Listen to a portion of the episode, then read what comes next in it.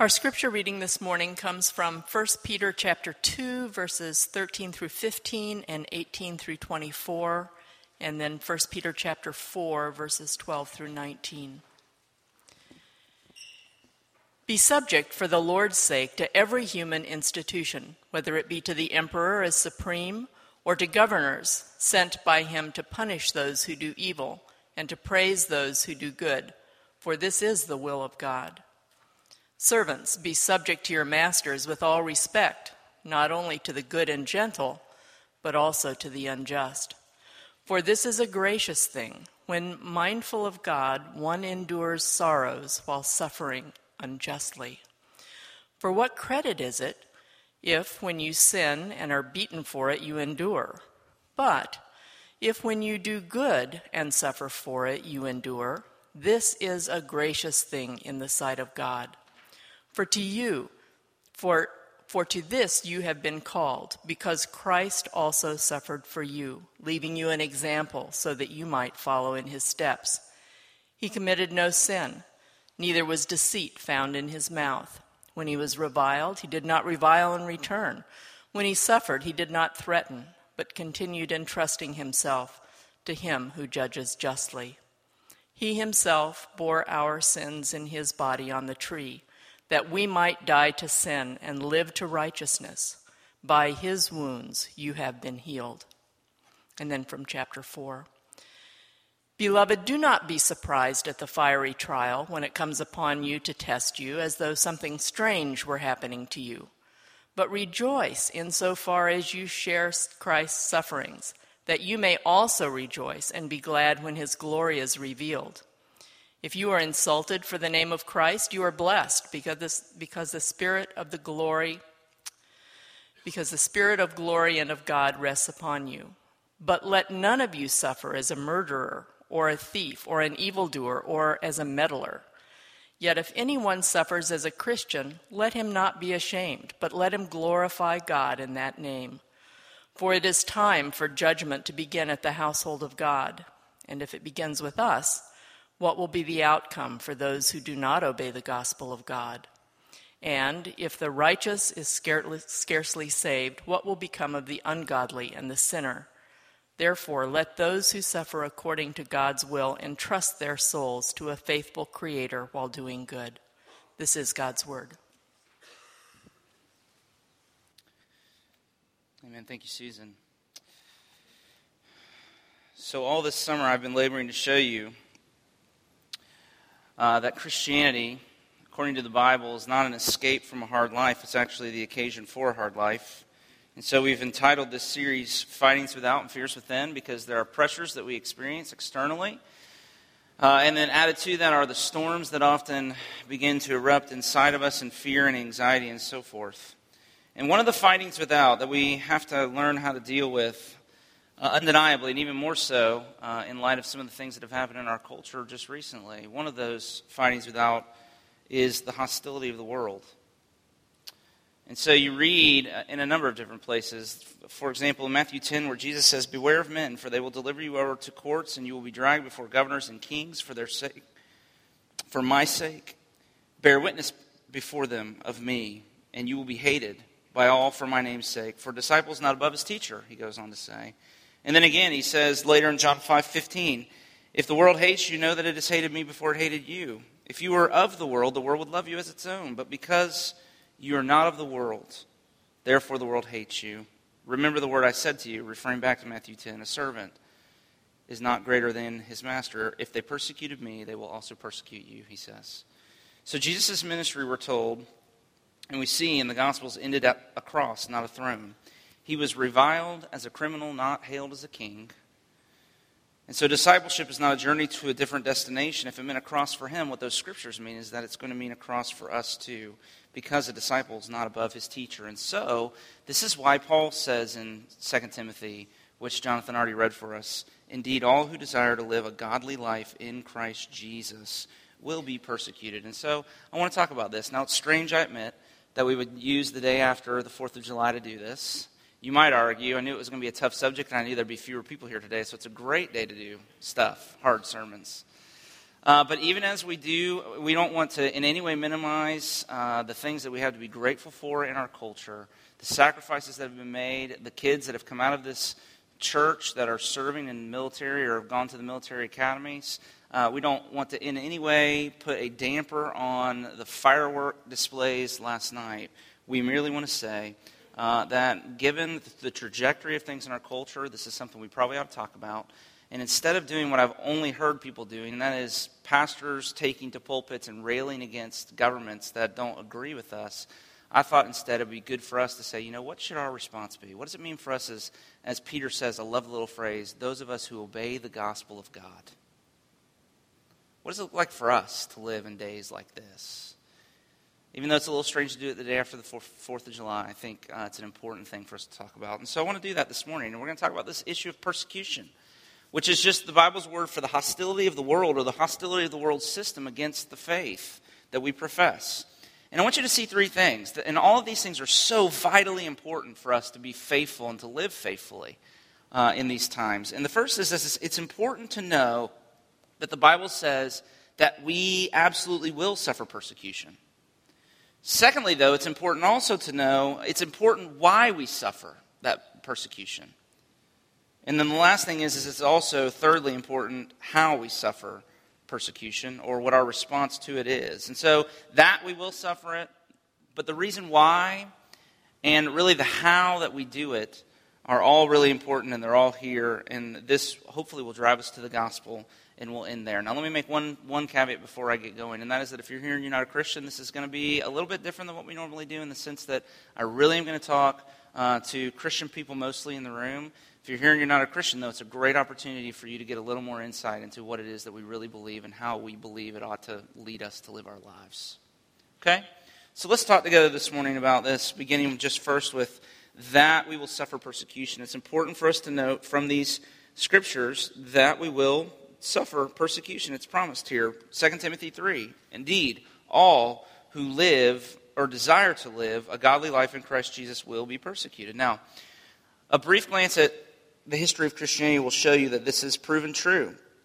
Uh, over and over again, as Christianity expanded throughout the centuries and made inroads into all the different cultures of the world, one of two things happened every single time. Either the movement was seen as a threat by the power structures of the society, and so Christians remained a persecuted minority in that culture, or, and more often, what happened is, is the movement, as it came into a new social setting. It gained influence and more and more converts, and thus influence, and what, what eventually was even maybe adopted as the official religion of the people. And so there's a certain pattern that you notice that's really, really fascinating uh, as you study church history that wherever the, the church gained this, the second option that I mentioned, whenever the church gained political and social acceptance that ended persecution, it often, in the process, lost its revolutionary message of an ethic in the, you know, in the process. So it gained the state's um, affirmation, but it lost its revolutionary message and ethic in the process typically. So either the church remains a persecuted minority on the fringe of society, or it becomes a social, political institution within society that has a certain amount of clout and power, but it no longer is distinctively Christian. So either, this is really, this is the argument I'm making, either the church is persecuted by the state or it eventually gains the favor of the state and it becomes like the state and ceases to be the church. So look again at 1 Timothy, uh, or excuse me, 2 Timothy, that verse. It says, All who desire to live a godly life in Christ Jesus will be persecuted. It's the godliness, Peter, Peter or um, Paul says, that leads to persecution. And therefore, if there isn't persecution, it may be because there's no godliness. If the world doesn't hate us as it hated him, it may be it's because we bear more resemblance to the world than we do to him.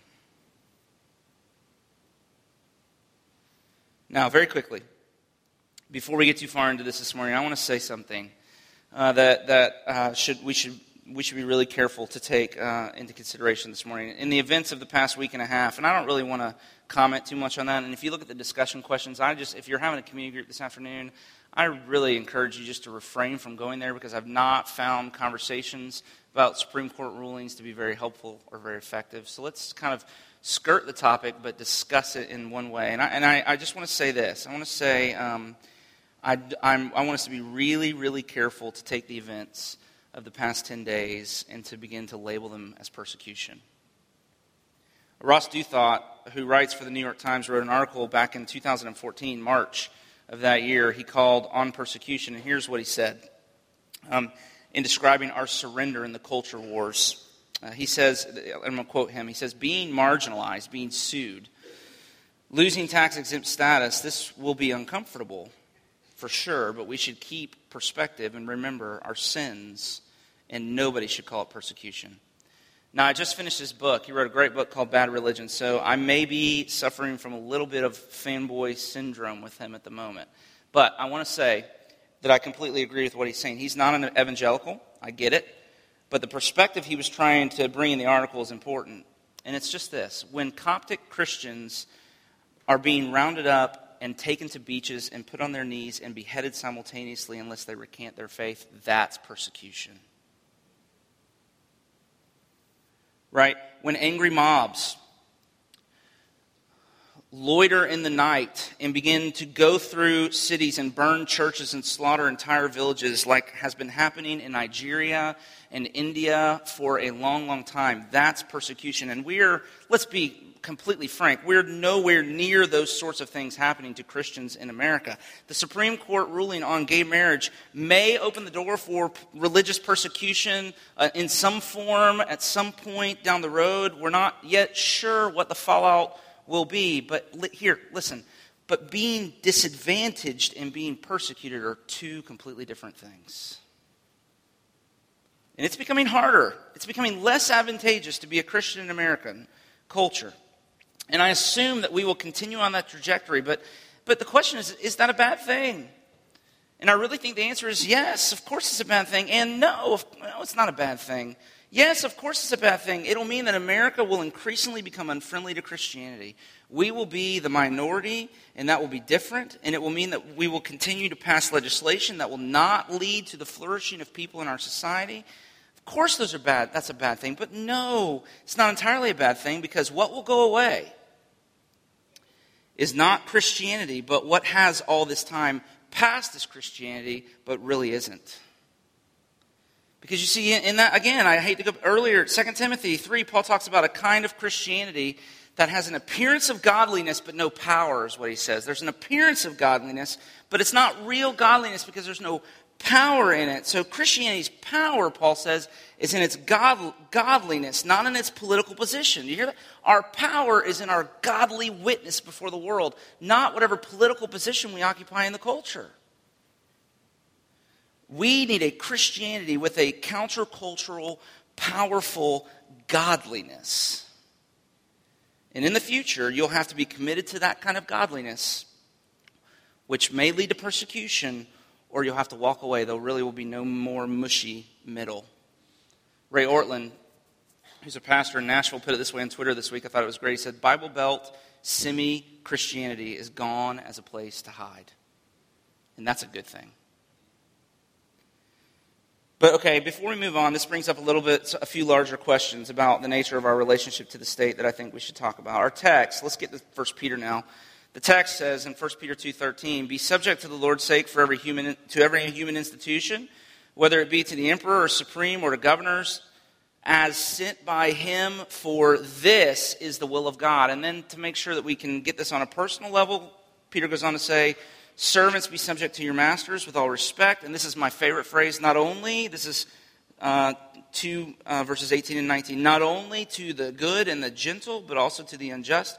For this is a gracious thing when mindful of God, one endures sorrows while suffering unjustly. In other words, he says the beautiful thing that Christians can do is when they face this kind of hostility, they can choose to be sad instead of be angry. And that's beautiful. And the reason we can, can, can expect to experience persecution is because the authorities that we're called by God to be in subjection to are often corrupt and unjust. But here's the thing according to Peter, that doesn't change our posture. When we remain subject to unjust masters who use their power to do us harm, We will suffer unjustly. We will have to endure sorrows. But, but the Bible says that's God's will for us. So what? Do we not fight back? I mean, are you saying I shouldn't take the Facebook and begin to rail? I'm saying I don't know the answers. I'm just trying to help us make sense of this text, as hard as it is. And the teaching is that it is our duty to remain subject to human institutions and governments. Look at the phrase, as sent by God. And then whatever your conscience allows for. For me, this means to embrace being marginalized as God's will for us in this moment and to get ready for what might or might not come next. It is a gracious thing, the text says, which means it's a supernatural thing. It defies human logic. It, can, it cannot be explained, it can only be explained by God at work in his people. And that's the kind of response our culture needs to see from us. See, the most powerful witness that we could give our, our, our culture is to lose the culture war and not freak out because it's a war we shouldn't have been fighting in the first place. See, disenfranchised and on the periphery of society is the place where the church has always done its best work. What a great opportunity, right? So, as I prepared for this morning, I anticipated this visceral reaction that many of us, including myself, would have at my suggesting this. So, before you go too far into formulating your objections to all that I'm saying, I just ask you sit with the text, deal with it, and consider if this might be true. My, my observation has been over the last few days that there's a lot of epi emotion from Christians over these issues. My Facebook timeline would suggest this, okay? Epi anger and epi anxiety and epi panic. And Tim Keller and David Powlison, who I greatly love and admire, have taught me that where you find this kind of epi emotion, it usually is an indication of idolatry. So, could it be, just think, could it be that the panic and the fear that we feel is because one of our idols is being taken away from us? nationalism is not a fruit of the Spirit. It's more likely a work of the flesh, an idol we need to repent of. And if we're not being persecuted when the Bible says it should be happening, it's the first place we ought to look for a reason why. So it's important to know that we will suffer persecution, that it's our calling, it's what the Lord has promised us. It's also important to know why. The reason why is important. And so I, I want you to come to the second point. And I've, I've already said some about this, but I have in mind the differentiation that Peter makes. It's really great. Look at 1, uh, 1 Peter 2.20, for example. He says, What credit is it if, when you sin and are, are beaten for it, you endure? That's no big deal, in other words. But if, when you do good and you suffer for it, you endure, this is a gracious thing in the sight of God. Let me kind of let me let me summarize that for you. Peter's saying you can suffer because you're a jerk, right? Or you can suffer because you're a Christian.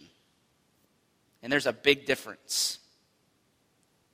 Peter returns to this theme later in his letter. He says in, down in Peter 4 uh, 15 and 16, Let none of you suffer as a murderer or a thief or an evildoer or as a meddler.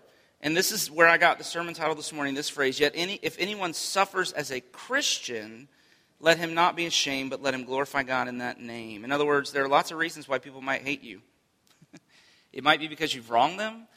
It might be because you're just not very nice. It might mean it might mean that you've stuck your nose in where it doesn't belong. But suffering as a Christian is when people hate you because you do good. The example of this, of course, is Jesus, who was not crucified because he was an enemy of the state, as the Jews claimed, or because he was a blasphemer, as they secretly thought. There was no evidence put forth to support any of their claims, which means that at the end of the day, Jesus was killed because he was good. And let me give you two reasons why. Why is it? How, how can that be? That that would be our response to goodness. Two reasons, and both of them are from John's gospel. And the reason that we can expect to suffer because, like him, we do good, two reasons. The first is that the world is desperately broken. I mean, the world is desperately broken.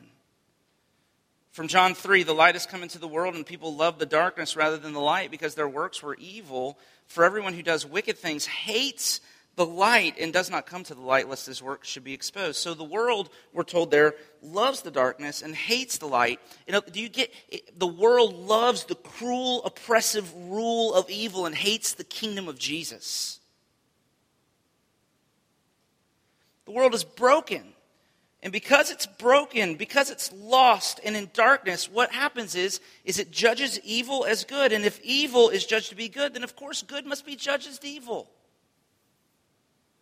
And if this is what happens in the darkness, isn't it? You stay in the darkness long enough, you get disoriented. You can't tell up from down. You can't tell right from wrong. And this is what's happened in the world. Jesus' mission, we're told in John 3, was to love, not to condemn. That's the teaching. But here's the thing God's love is received by those in the darkest condemnation. And the kind of action that ultimately condemns is the very thing we now call love. Do you see how upside down this is? The world's broken. It's just desperately broken. But there's a second reason. The second reason that we that's important why we would experience hostility is that we're different. That we're different. If you're a Christian, it means you're different. From John 15, if you were of the world, the world would love you as its own, but because you're not of the world, but I chose you out of the world, therefore the world hates you. It doesn't say they hate you because you're a conservative.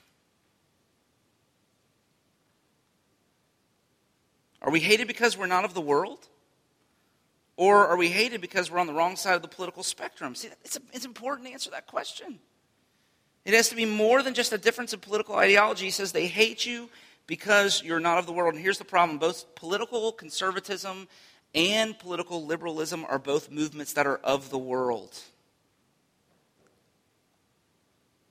It's important that we suffer as Christians because we're different not because we're on the losing team. And so I really think that a lot of our engagement should be if Jesus is the example that we're to follow according to Peter, then when Jesus stood before Pilate, my favorite thing that he did before Pilate is Pilate's trying to get him to answer all these questions. The only thing Jesus will say is, My kingdom is not of this world.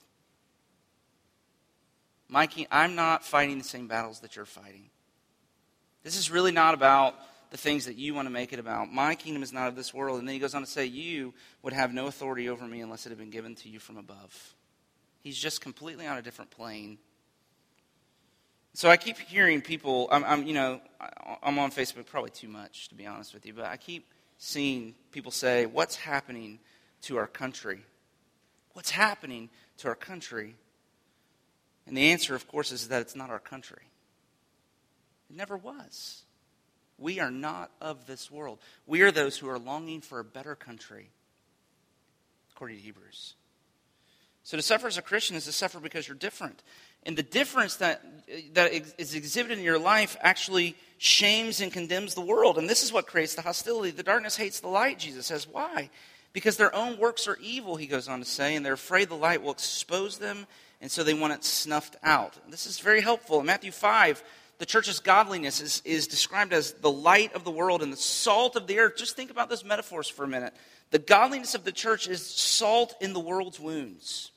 You've heard of the expression, right? You've probably had the experience of having a cut on your finger and you don't know the cut is there until you go through the McDonald's drive through and you plunge your hands in the french fries for the first time. See, everybody's done that, right? You're like, ah, there's a cut there. I know because all of the sodium that is on those french fries is now digging into my fingers. And it hurts, but you don't stop because it's so good. You just like go for it, right? It's actually so painful that it's been used as a torture technique to just pour salt in, in deep, gaping wounds. Use the metaphor as light. Have you ever been in a pitch dark room? Maybe you're in a fraternity and they did this to you or something. You know, for hours and hours, you're blindfolded in a pitch dark room and then you step outside into the blinding sun, right? It's, oh, it's terrible. It hurts. So, what is this experience? D.A. Carson says, uh, in his commentary on John that it's actually shame, that those in darkness hate the light because they're shamed. That's the way he translates it. Now, I, you're going to think this is funny, but it really is. It's, uh, you need to pray for me in this. But home improvement projects in our house are treacherous territory. Uh, and because it's mainly because I'm not very handy. Okay, I'm not, I'm not handy at all, really. And, um, and I'm really full of shame about it because I'm a man, right? And men are supposed to know how to find studs in the walls that secure things they're hanging instead of them ripping out of the drywall after two days. And, um, and so um, uh, you know, and how to fix a toilet. And Ashley's the toilet fixer, and I, and I just, I really, I can't. So, um, it's terrible. So when I'm forced to take a Saturday morning to make a trip to Lowe's for whatever, I've noticed uh, this is what happens in my family. When it's kind of on the agenda for the day that there's home improvement stuff that has to go on, Ashley and the kids kind of keep their distance. I mean, it's true. Uh, and it's because it makes me really grumpy. Uh, and it, it makes me really, really grumpy. And it's not because I don't enjoy fixing stuff. It's just that I don't know how to do it, and that makes me feel bad about myself. And when I feel bad about myself, I'm mean. Right? Anybody else? So when I feel guilty, when I feel guilty, when I'm dealing with shame, when I feel guilty, the people around me experiencing experience my feeling guilty as hostility. I'm not angry at Ashley, right? Though it feels like it to her. How dare she make any suggestion about what I'm doing? You know, I'm, I'm angry that I don't know how to do what needs to be done. I'm angry at my own brokenness. I'm angry because I'm ashamed. And no matter how hard our culture labors to redefine evil as good and to vilify good as evil, the Bible says that built into every one of us is a moral compass that won't let us do that. We know the good that we should be doing, so when we see somebody else doing the good that we should be doing, it makes us feel shame. And shame expresses itself in hostility.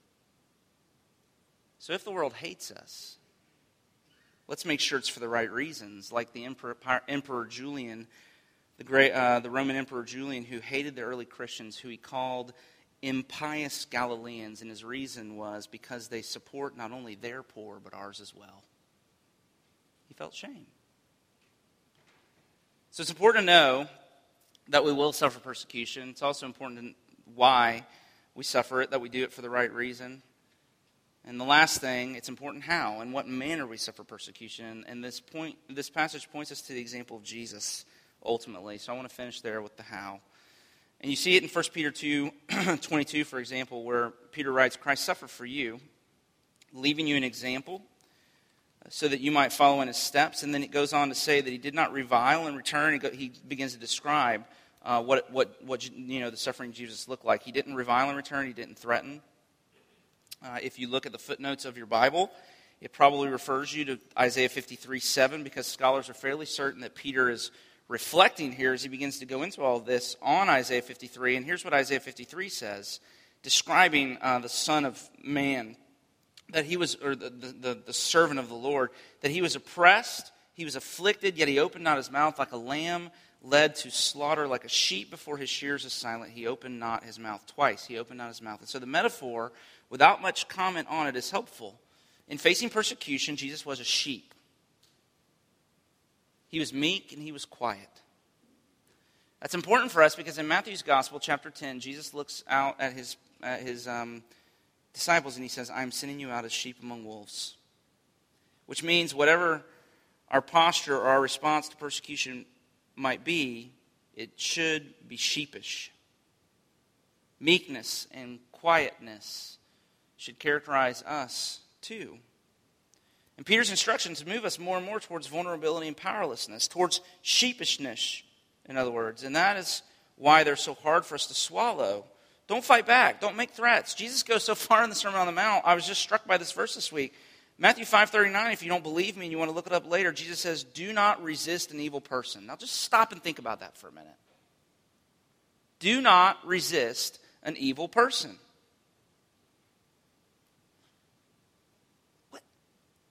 All who live a godly life in Christ Jesus will be persecuted. While evil people, impostors, go on from bad to worse, deceiving and being deceived, he says, evil is going to go on, getting worse and worse. And what are we to do? we're told that what Jesus did when reviled, he did not revile in return. When suffered, when he suffered, he did not threaten, but he continued to entrust himself to the one who judges justly. In almost identical language, Peter tells us how we should respond down in verses uh, verse 19 of chapter 4, right at the very bottom of your scripture passage that I printed for you. Uh, Therefore, let those who suffer according to God's will entrust their souls to a faithful Creator while doing good. And so here are our marching orders, and let me just finish with this. We are to trust God and to do good. Trust God and trust yourself to Him. Hope in Him. Rely on Him. Look to Him for comfort and strength. If we become rattled when the political powers turn against us, it reveals that we have put too much hope in them, that God's control over our lives, God's care for us is not at all one iota, one little bit dependent upon who is control of the White House or the Congress. There's a judge who judges justly. It may not be the Supreme Court judges, and that's not okay. But there's another judge, and he will judge in righteousness and decide with equity for the meek of the earth. Righteousness shall be the belt of his waist, and faithfulness the belt of his loins. So, the scripture would say, take a breath. We're in God's hands. Nothing can separate us from the love of Christ, not distress, nor persecution, nor danger, nor even death. We are more than conquerors through him who loved us. So, don't panic. Do good. Right? This is where the supernatural part of Christianity is seen. If you're not a Christian, this is the power Christianity promises. Listen to what the scripture calls us to. Don't resist an evil person. If anyone slaps you on the right cheek, turn the other cheek also. If anyone would sue you for your tunic, give him your cloak also. Love your enemies. Pray for those who persecute you. Bless those who persecute you. Repay no one evil for evil. Beloved, never avenge yourself. To the contrary, if your enemy is hungry, feed him. If he is thirsty, give him a drink. Do not be overcome by evil, but overcome evil with good. Less talk, less social media outrage, more of that. And if you want, if you want, I'll tell you the best example. Uh, the, those that have led us the best, the best example that I can think of in, in the, the, the last short little bit is the families in Charleston, South Carolina, who stood in a courtroom and said to the man who killed the people they loved, we forgive you. That's the kind of thing Christians do.